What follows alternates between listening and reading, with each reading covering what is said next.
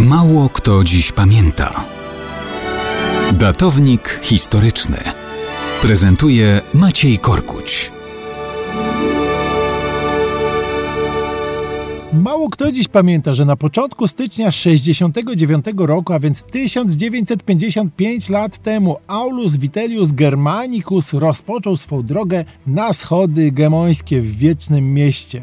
Co to za schody? To schody wykute w skale nad brzegiem Tybru, z których do rzeki wrzucano zwłoki straconych przestępców. Czy Aulus Vitellius Germanicus był jakimś rzymskim rzezimieszkiem? No nie, wręcz przeciwnie. To dowódca rzymskich legionów w Germanii, który został przez swoich żołnierzy właśnie w styczniu 69 roku obwołany cesarzem. Oznaczało to, że musi się przeciwstawić urzędującemu władcy, czyli Galbie. No cóż, słowo się rzekło. Witeliusz, bo pod takim mianem u nas przeszedł do historii, poszedł na Rzym.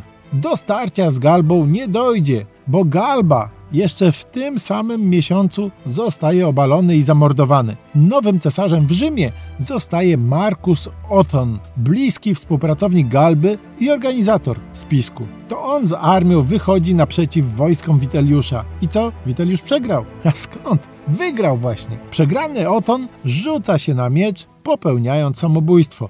Witeliusz triumfuje, ogląda stosy trupów żołnierzy Otona i wkracza do Rzymu na czele 60 tysięcy legionistów. Jest górą, władcą imperium. No dobrze, to co z tymi schodami? Otóż upojony zwycięstwem Witeliusz będzie rządzić tylko przez kilka miesięcy. Pojawia się bowiem nowy pretendent, Wespazjan, niesiony do władzy przez legiony naddunajskie. Witeliusz rusza przeciw nim z wojskiem, ale przegrywa. Kiedy żołnierze Wespazjana wchodzą do Rzymu, Witeliusz próbuje się ukryć. Zostaje odnaleziony i oddany tłumowi.